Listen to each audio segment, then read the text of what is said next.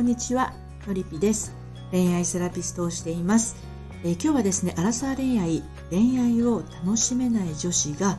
えー、そこからいち早く抜け出す方法ということについてお話をしていきたいと思います。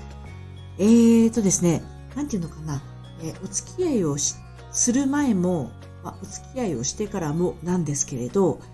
あの割とこう男性の言葉にすぐこう傷ついてしまったりとかね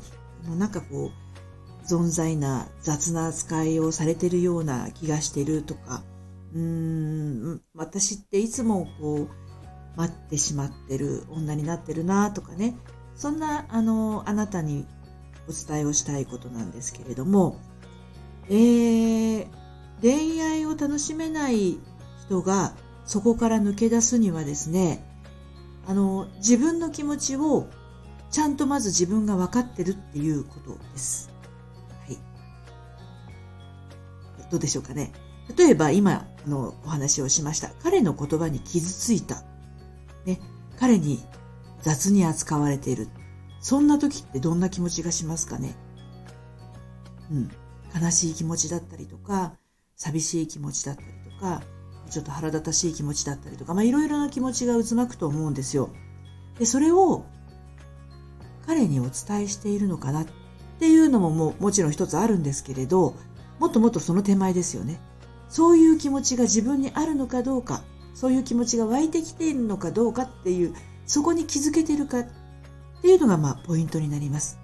大体の方はですね、そこの部分をないことにしようとしていることが多いんですよ。例えば、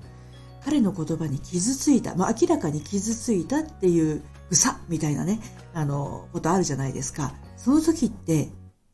どんな気持ちがするかっていうとこなんですね。ああ、悲しいなって思ったら、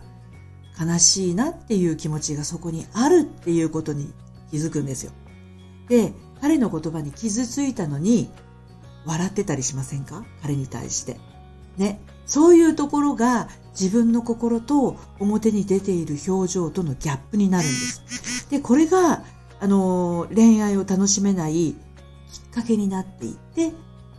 塵も積もればじゃないですけれども、どんどん積み重なっていって、ある日爆発するということになるんですよね。ですので、もし、あの、ちょっと今、あの、スマホのね、着信でブーブー言ってますけれども、あの、もしね、あの恋愛が楽しくないなっていう場合は、自分の本心のところで抵抗が起きていると思ってください。それはどういうことかっていうと、彼と会うことはすごく心待ちにしてるし、あの、早く会いたいし、楽しいんだけど、でも実際に会うと、結構ちょいちょい、あの、楽しくないこともあるんだな。それが、彼の一言だったり、行動の一つだったり、そういうところに自分の心の中で、あ、これは違う、私こういうの求めてないっていうものが動いてるっていうことですね。そこに、そういう気持ちがあるっていうことに気づいてください。そこからです。ね、そうした後に、まあ、どうするかっていうところになってきますが、それはまた、あの、別の放送でね、お話をしたいと思います。まず自分の中に、そういった、なんていうのかな、違和感があるかどうか、そういそその時に自分が笑顔で対応してないかどうか、そこをちょっとね、あの、気にしてみてください。それではまた。